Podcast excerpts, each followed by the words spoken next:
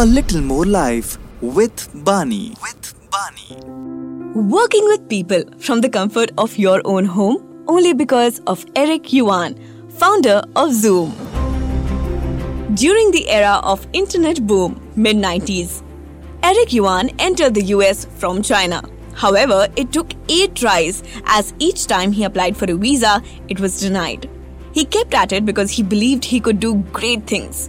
Patience and perseverance kept him going.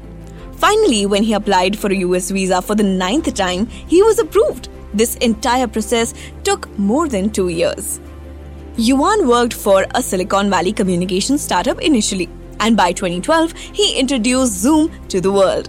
Yuan did not want distance to be a significant factor in communication. He did not want life to be based around a 12 hour train journey. Instead, he aimed for virtual communication techniques so that long distance was no longer an issue. We know Zoom bridged such a big gap for us and the distance between loved ones.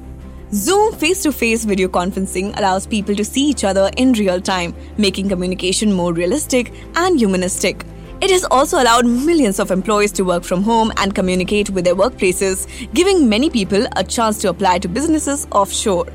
Yuan, like millions of other immigrants, had a hard time entering the country of his dreams. However, this did not discourage him. In fact, one of the reasons why Yuan's entrepreneurship is such an inspiring story is because of his sheer determination and persistent nature.